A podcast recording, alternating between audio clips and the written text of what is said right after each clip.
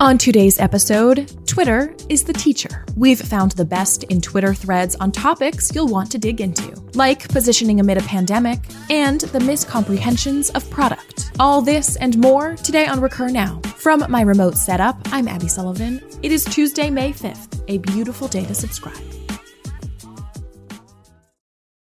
Up first, a check in on your B2B SaaS index.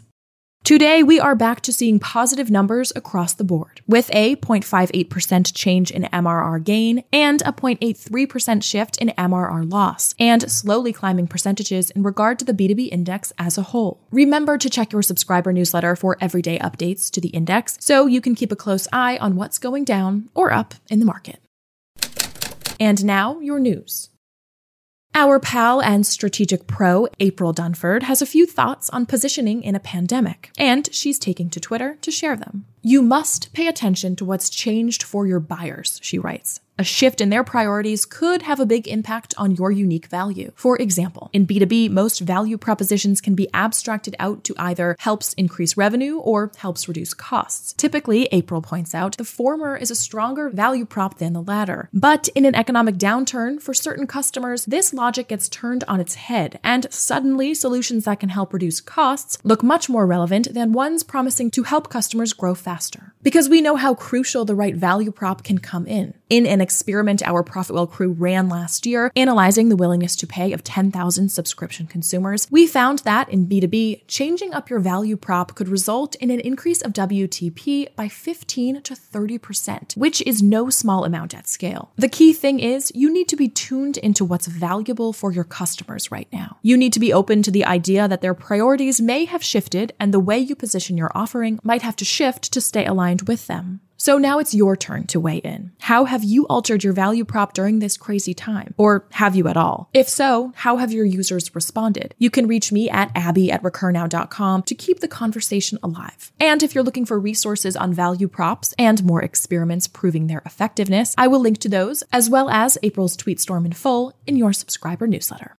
And now we pivot from positioning to product, as we see Tanya Cordrey, board director and advisor in product, data, and innovation, take to Twitter to poll her audience in her journey to publishing a CEO's guide to product. What key things about product management would you like your CEO to know? Or what is the biggest miscomprehension? She asks. And she says she's blown away by the replies, as are we. I saw a lot of responses on there about the product manager role in and of itself, like this one by Mark Hurrell. PMs act as an interface between their teams and the rest of the organization, he writes, not a hierarchical commanding officer. There were also good points about failure and the acceptance that it is a thing, especially in product. Here's one I particularly liked by a Twitter user called Lumista. A culture that values failure in terms of of we had an idea, we tested it, and we figured out it was not such a great idea helps a lot, as opposed to a culture that's too confident in what its customers need and doesn't even bother running experiments. This is the type of Twitter thread that stops me in my tracks for a couple reasons. One, it serves as a wealth of knowledge, igniting information and insight from people all over the map who actually care about the topic at hand. And two, the simple fact that this topic solicited so many replies. It's a great read through for anyone in the product realm because we know the way in which people buy and use software is drastically changing, which is why this thread perked my ears the way it did. Paving a product that drives its own growth will significantly reduce CAC and the amount of sales resources you need to grow. Implementing a product led growth strategy is the smart way to go for any aspiring SaaS or subscription company. But being truly product led requires having a solid framework in place. It means reconfiguring marketing, sales, and service strategies to keep up with consumer demands. So we'll have our eyes peeled for Tanya's next move. And of course, we have a ton of resources on this topic, which I will link to in your subscriber newsletter. And if you have intel of your own, be sure to share. What key things about product management would you like your CEO to know? And now we have a content teaser exclusive for our Recur Now crew. Today, we launched season two of our show, Protect the Hustle, an interview series featuring some of the brightest minds in the SaaS and subscription world. Think Patty McCord, Brian Halligan, and Katie Burke, to name a few. And here we have a clip from the first episode, which was dropped to show subscribers today, a conversation with Patrick Campbell and Rand Fishkin, one that I find super refreshing as Rand gets real on the struggles of foundership, mental health, and being a people pleaser in this space. Once you can see from the outside, like, God, why was I so obsessed with these people? Like, I realize now that that doesn't, that doesn't truly impact me. It doesn't truly impact them. It's it's fine. We can we can be okay letting people go who are not good fits. Yeah. I can be okay if people go out and complain about me. Yeah. I can be okay if not everyone on a team likes me. Um, I can be okay with I make the final call and it's wrong. And then the next one's wrong. And the next one's wrong. And the next one's wrong. And we finally get to a good place. And there's three people who were, you know, burnt out along those couple of years that are like, Rand's the worst. Don't work with him. Yeah.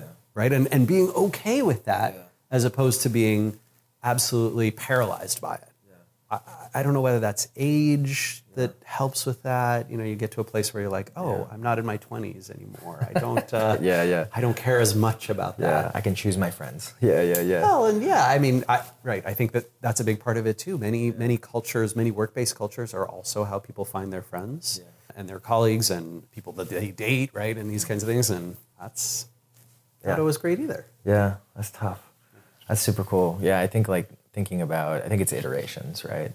Because you have enough as therapy. long as things don't blow up. Yeah, therapy is great, great yeah. for this, right? Because you have these conversations, and then the, you know, the, your counselor, your therapist, or your business coach, or whatever, mm-hmm. says like, "Okay, Patrick, it sounds like you're telling me all these things.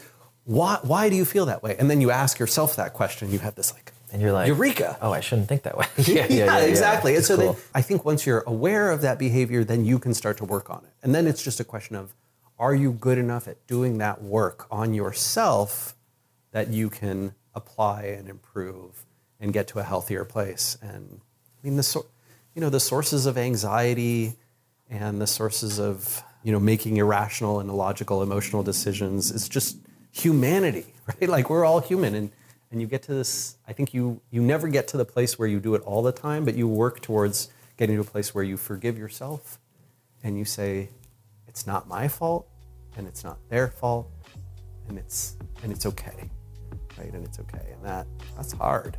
It's hard to do.